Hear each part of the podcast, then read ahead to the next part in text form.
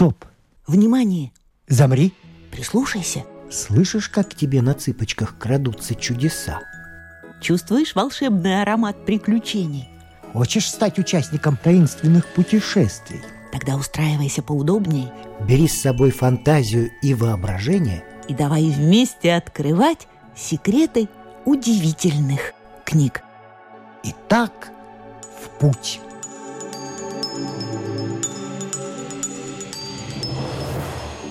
Отомри!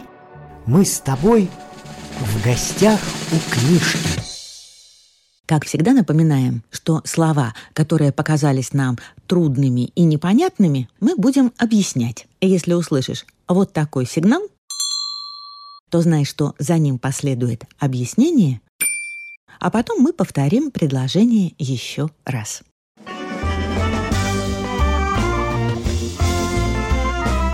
Детские рассказы взрослых писателей и серьезная тема писателей детских.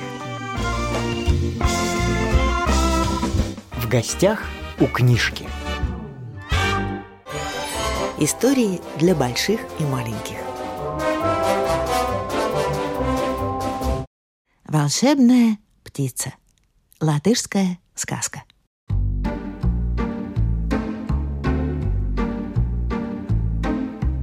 Жил-был слепой король. Было у него 3 сыновей. 2 умных, а 3 простак. Однажды созвал король сыновей и сказал: «Всего у меня вдоволь, денег и добра, и верных подданных. Одного мне не хватает. Слепой я, нет у меня света в очах, и ни за какие деньги нельзя его вернуть, ибо ни один врач не берется меня вылечить». «Да, ой», — вздохнул простак. Умные сыновья молчали. Отец же продолжал: «И все же меня никогда не покидала надежда. Дошло до меня, что за 3-9 земель живет принцесса, которая 7 недель спит крепким сном, а другие 7 бодрствует. У этой принцессы есть птица, слушая пение которой, хромые начинают танцевать, а слепые становятся зрячими. Но принцесса свою волшебную птицу никому не показывает, никому ее не дает и даже пение ее слушать не позволяет. Поэтому птицу надо взять тайком». «Украсть!» — воскликнул простак. «Замолчи, дурак! Да-да, замолчи!» — посоветовали умные братья. А король продолжал: «Да, нелегко добыть птицу, потому что ее крепко охраняют, и каждого, кто приблизится к птице, убивают. Все же я надеюсь на вас, сыновья мои, и верю, что вы совершите подвиг и вернете своему отцу свет очей. Вы, мои старшие сыновья, седлайте коней, берите полные мошны денег и отправляйтесь в путь». Мошна – это мешочек для хранения денег, что-то вроде кошелька. «Вы, мои старшие сыновья, седлайте коней, берите полные мошны денег и отправляйтесь в путь. Ваш младший брат простак останется дома со мной. Через 3 года жду вас обратно». Оба старших брата оседлали удалых коней, насыпали полные мошны денег и отправились в путь. Ехали братья весело. Возле первой же корчмы они привязали коней и пошли утолить жажду. Здесь корчма – что-то вроде придорожной гостиницы, постоялый двор, трактир. Возле первой же корчмы они привязали коней к коновизи и пошли утолить жажду. Так пошло и дальше. Где корчма, там и привязывают коней. однажды встретился им по дороге старичок с длинной белой бородой. «Куда, сынки, путь держите?» Оба королевича рассердились. Такой ничтожный старикашка, странник, осмелился назвать их сынками и выспрашивать, куда они едут. «Тебе какое дело?» «Да, дело-то какое тебе, а?» — оборвали они старика. И поехали дальше, останавливаясь и выпивая во всех корчмах. Прошло 3 года. Прошло 4, 5, 6 лет. От сыновей никакой весточки. Король опечалился. «Дорогие мои сыновья, худой конец пришлось вам из-за меня принять. Убили вас стражи принцессы. Остался у меня один лишь сын, да и тот простак. Какое дело с таким начнешь? Отыскался бы какой-нибудь храбрец, который поехал бы и привез мне вести о моих сыновьях».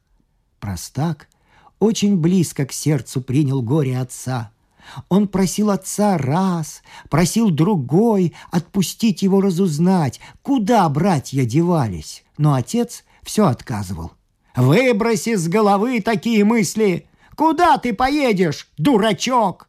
Раз уж твоим умным братьям не повезло, то ты и 5 шагов не сделаешь, как сразу попадешь в беду».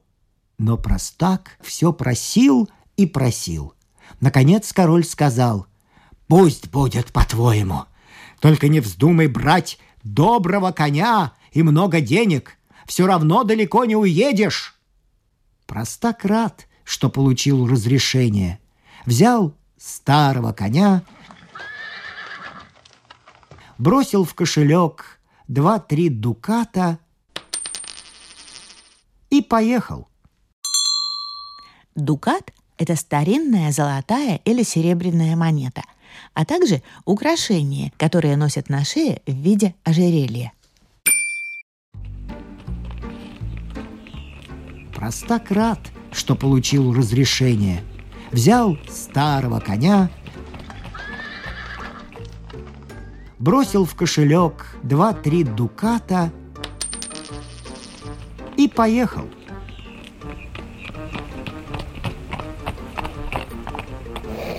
По дороге встретил старичка с длинной белой бородой, а старичок спрашивает: «Куда, сынок, путь держишь?» Простак все подробно рассказал. Так, мол, и так, отец слепой, ни один лекарь не может его вылечить, а за 3-9 земель у принцессы есть птица, пение которой делает человека зрячим. Поэтому 2 умных брата уже 6 лет назад поехали за птицей, но еще не вернулись.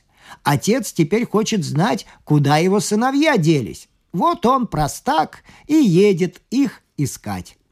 Старичок дал простаку клубок ниток и сказал: «В той корчме, где ты переночуешь, не пускайся ни с кем ни в какие разговоры и прямо с позаранку отправляйся дальше. Этот клубок покажет тебе дорогу к принцессе.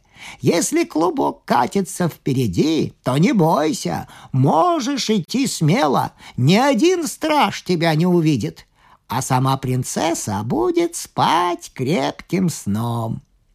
Простак поблагодарил, взял клубок и поехал дальше.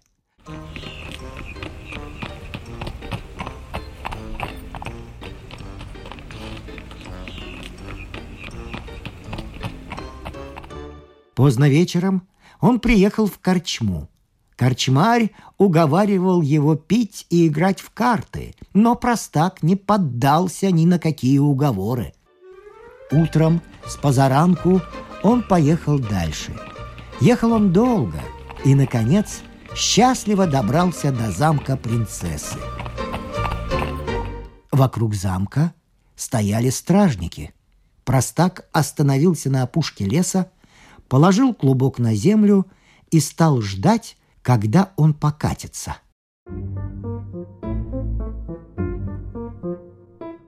Ждал до позднего вечера. Ждал всю ночь, но клубок лежит и не движется.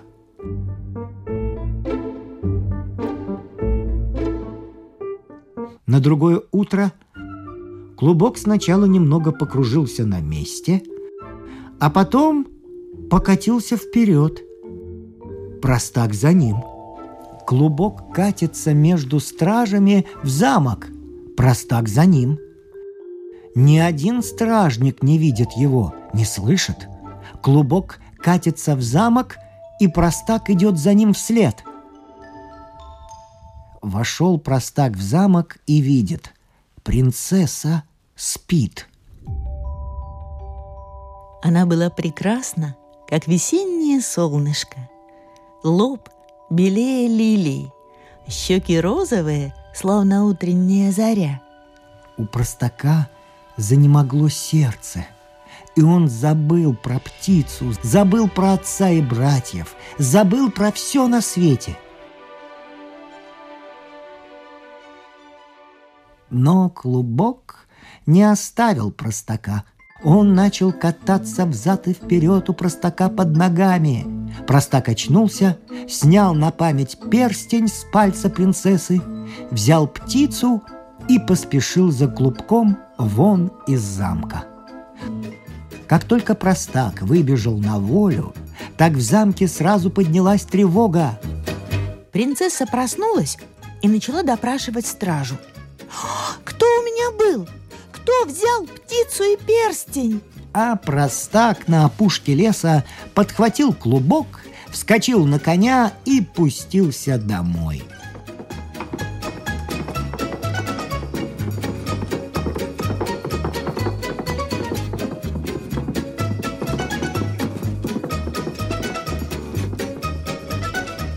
Вечером он добрался до той же корчмы и остался там ночевать. Корчмарь опять звал его играть в карты. Простак не удержался и сел играть. Но сегодня ему всюду везло. И в картах тоже. Скоро он выиграл у корчмаря изрядную горсть золота.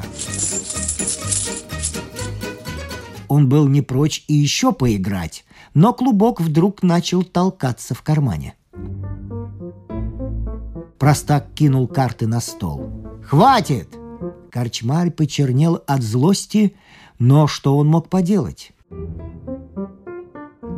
Простак выспался и спозаранку собрался ехать домой. Но тут он увидел за садовым плетнем двух человек, прикованных цепями к тачке. Они возили землю. Простак спросил, кто это такие, и узнал, что это должники корчмаря. Простак пожалел несчастных и выкупил их из рабства. Каковы же были его радость и удивление, когда он узнал, что выкупил своих старших братьев. Теперь они уже все трое поехали в отцовский дом.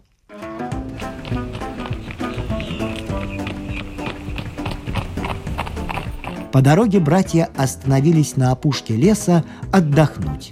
Как только простак заснул, старшие братья убили его, взяли волшебную птицу и помчались домой. Старый король на радостях не знал, что делать, как славить своих умных сыновей. Жаль ему было, что отпустил он простака бродить по белу свету. Завяз, наверное, в каком-нибудь болоте и теперь уж не вернется. Разве такой знает, куда ногу поставить? А, да, куда шагнуть, сказали братья. Привезли братья птицу, однако свет очей к отцу не вернулся. Птица не пела. Братья и так, и сяк пробовали заставить ее петь, но все напрасно. Птица не пела, и король как был, так и оставался слепым.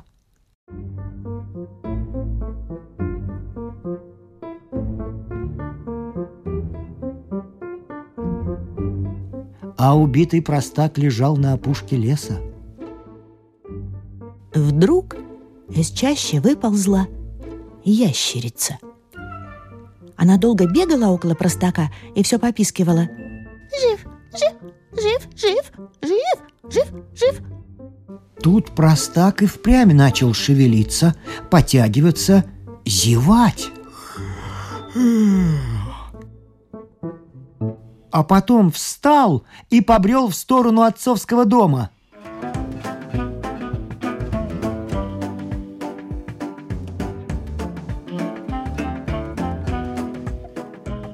После долгого-долгого пути он пришел в отцовский замок. Но никто его уже здесь не узнал. Тогда простак нанялся к своему отцу конюхом. Вместо платы он получил за работу маленького лохматого жеребенка. Вскоре в королевство пришла такая весть. Принцесса зовет к себе того, кто сумел украсть ее волшебную птицу. Старшие братья взяли птицу и отправились к принцессе.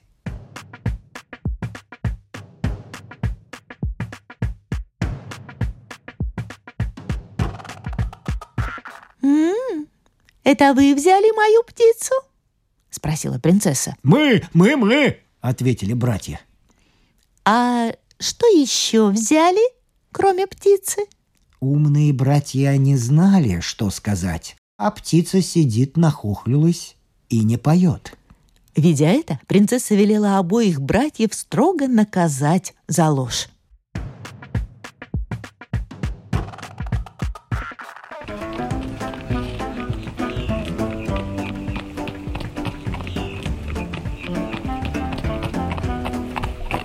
Затем приехал на своем лохматом коне простак. Лишь только впустили простака к принцессе, птица сразу встрепенулась и запела.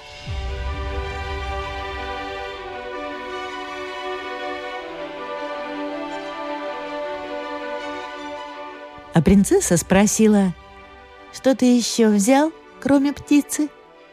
«Еще я взял перстень», — признался простак. «Вот он!» Принцесса обрадовалась, что нашла своего суженого. Скоро они сыграли свадьбу.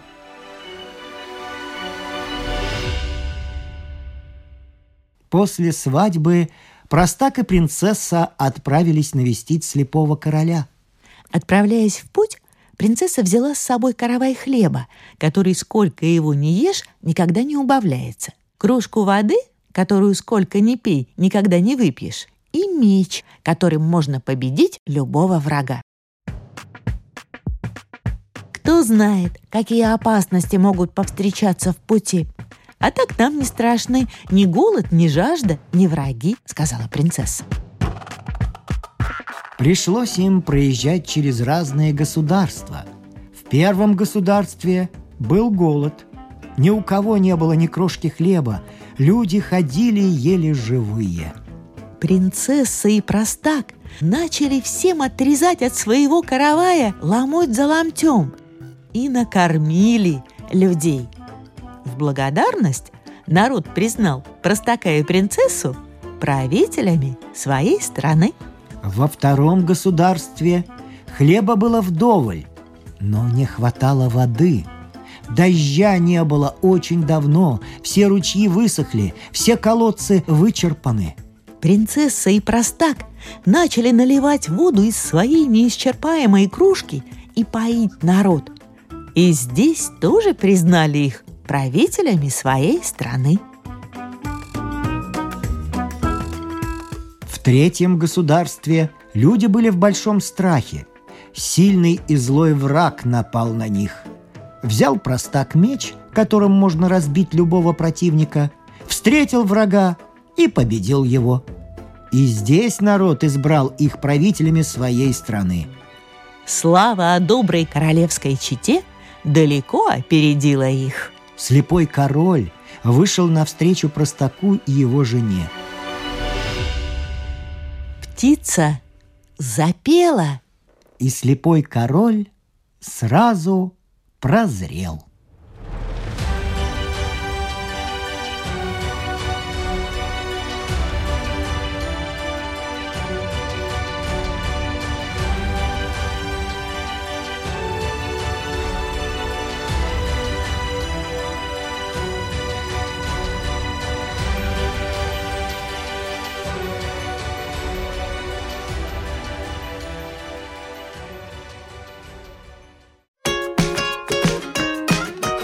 гостях у книжки. Самые правдивые истории – это настоящие сказки. Златопряхи. Эстонская сказка.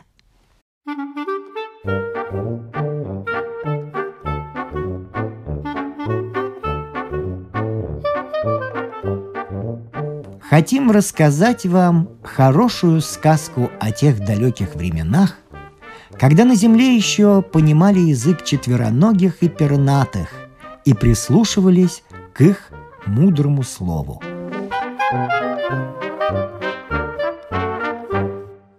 Жила в ту пору в темном дремучем лесу в одинокой избушке хромая старуха с тремя красавицами-дочерьми. Дочки подле старухи цвели точно яркие цветочки вокруг сухого пня. Особенно пригожей и милой была младшая сестра.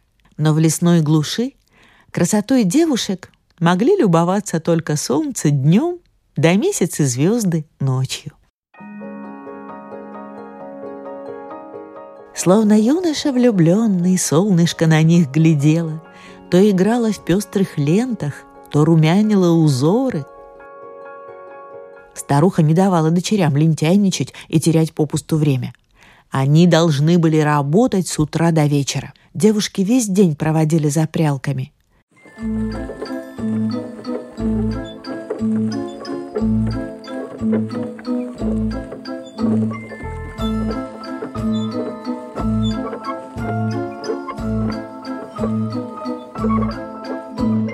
Они пряли пряжу из золотого льна.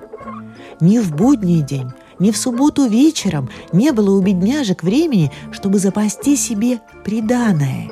Если в сумерки или ночью, когда всходила луна, им не удавалось тайком взяться за спицы, то к приданому ничего и не прибавлялось.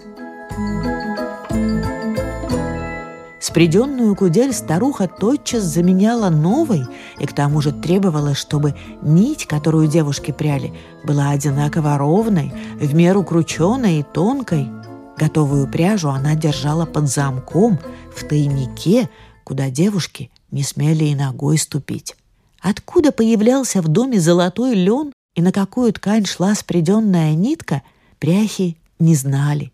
Старуха никогда им об этом не говорила. Каждое лето она 2 или 3 раза куда-то уходила и пропадала иногда больше недели.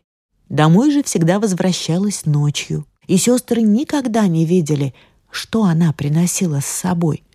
Перед уходом старуха оставляла дочерям прядево на столько дней, сколько думала пробыть в отлучке. Вот и сейчас старуха снова стала собираться в путь. Разделив между дочками прядево на 6 дней, она по обыкновению начала поучать их. «Дочки, работайте усердно, не зевайте по сторонам, чтобы нитка на веретене не оборвалась, не то золотая пряжа потускнеет, и тогда конец вашей счастливой жизни». Но девушки только посмеялись над наставлением старухи, и не успела она отойти от дому и на 10 шагов, как сестры наперебой начали издеваться над ней. «Ни к чему нам эти глупые поучения», — сказала младшая. «Ты нитку рви сколько хочешь, она не порвется, и уж когда придешь, тем более». «Да, и золото потускнеть не может», — добавила вторая сестра. Так смеялись девушки по своему легкомыслию, пока смех их в конце концов не обернулся слезами. На 3-й день после ухода старухи нежданно случилось событие, принесшее сестрам сперва испуг и слезы, а в конце концов счастье и благополучие.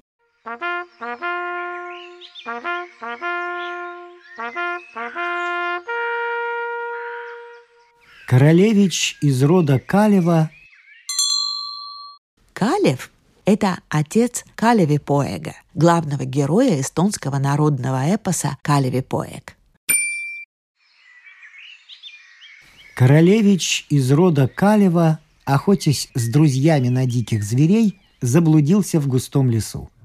Он заехал так далеко, что уже не слышал ни лая собак, ни звуков охотничьего рога, которые помогли бы ему выбраться из чащи. То ли лесные духи ловили голоса звавших его людей, то ли звуки тонули в густых зарослях, не долетая до Королевича. Выбившись из сил, юноша слез с коня и прилег отдохнуть в тени кустов, а лошадь пустил пастись на траве.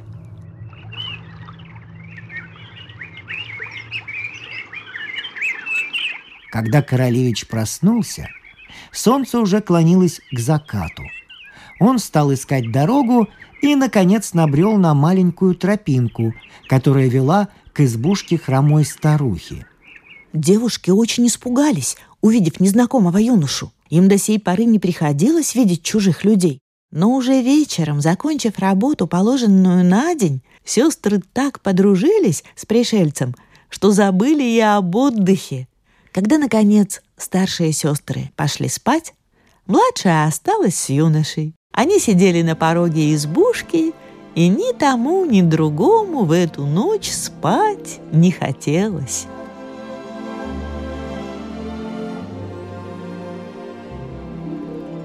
Пока они при свете луны и звезд нашептывают друг другу сладкие речи, посмотрим, что делают охотники, потерявшие в лесу своего старшего.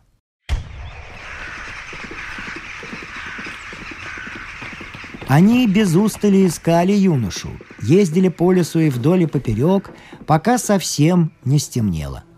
Отчаявшись, они отправили к королю двух гонцов с печальной вестью, а сами улеглись на ночь под ветвистой елью, решив на другое утро вновь начать поиски. Король тотчас же приказал на следующее утро, не дожидаясь рассвета, выслать отряд конных и пеших воинов на розыске пропавшего сына.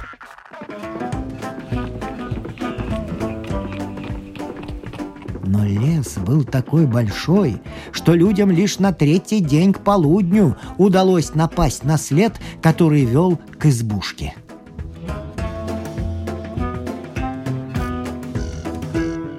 Королевич не скучал в обществе сестер и не вспоминал о доме. Уезжая, он тайно поклялся младшей сестре скоро вернуться и либо добром, либо силой увести ее с собой. И хотя старшие сестры даже не подозревали об этом сговоре, тайна вскоре нежданно-негаданно открылась.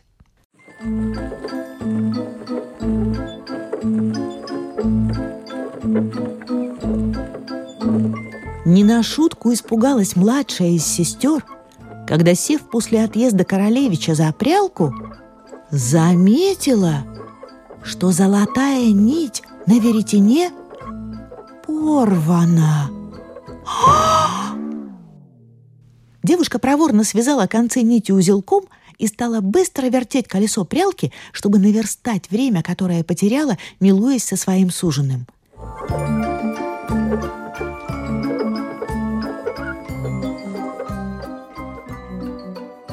Но вдруг сердце у девушки сжалось. Она заметила, что золотая пряжа утратила свой блеск. Не помогали ни вздохи, ни слезы. Дело не шло на лад. «Пришла беда, отворяй ворота», — говорит старая пословица. Так случилось и теперь. Ночью старуха вернулась домой. Войдя в горницу, она мигом почуяла, что-то здесь неладно.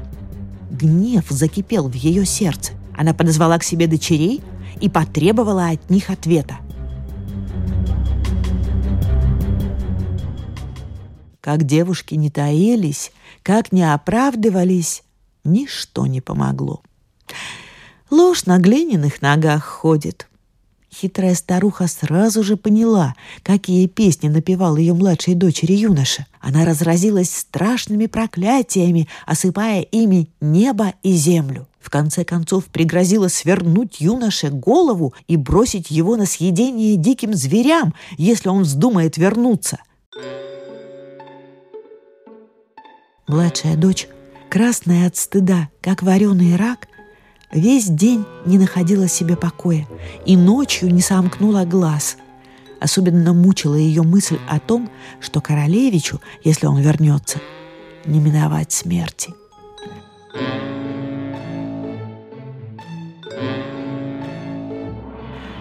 Рано утром, когда старуха и сестры еще крепко спали, девушка потихоньку вышла из избы во двор, надеясь, что утренняя прохлада развеет ее тяжкие думы. К счастью, она еще в детстве научилась у старухи понимать язык птиц, и теперь ей это пригодилось. На верхушке ели сидел ворон и приглаживал клювом перья. Увидев его, девушка воскликнула: «Милый ворон, мудрейшая из птиц, можешь ли ты помочь мне?» «Какая помощь тебе нужна?» «Полети над лесами и равнинами, лети до тех пор, пока не увидишь прекрасный город, где живет король. Разыщи там королевича и поведай ему про мою беду». И она рассказала ворону о том, как порвалась у нее золотая нить и какие страшные угрозы сыпались из уст старухи. Девушка попросила передать королевичу, чтобы он больше не возвращался. Ворон пообещал выполнить ее просьбу, если найдется в городе кто-нибудь, кто знает язык птиц, и тотчас же отправился в путь.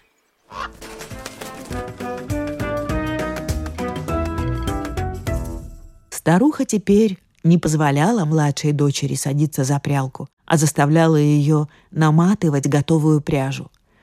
Для девушки эта работа, пожалуй, была бы и легче, но старуха не давала бедняжке ни минуты покоя, с утра до ночи осыпая ее проклятиями и бранью. Если девушка пыталась оправдываться, старуха бесновалась еще пуще. Злая баба уж если начнет браниться, ее никакой силой не остановишь.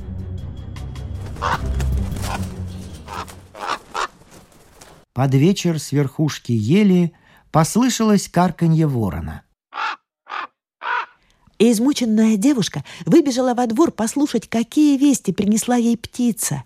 Ворону посчастливилось встретить в королевском саду сына некоего мудреца, повелевавшего ветрами.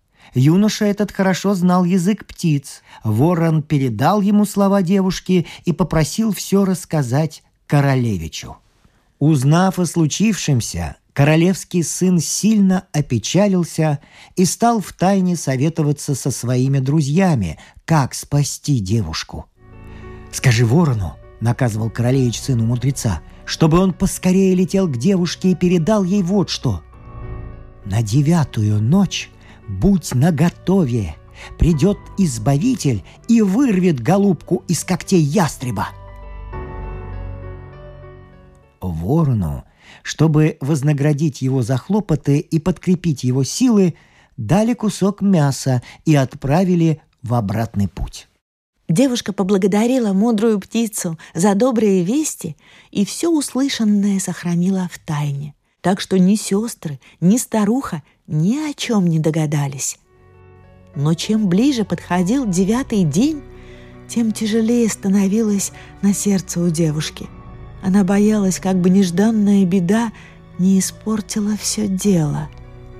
На 9-ю ночь, когда старуха и сестры пошли спать, девушка на цыпочках вышла из избы и села под деревом на траву поджидать суженого. Страх и надежда переполняли ее сердце.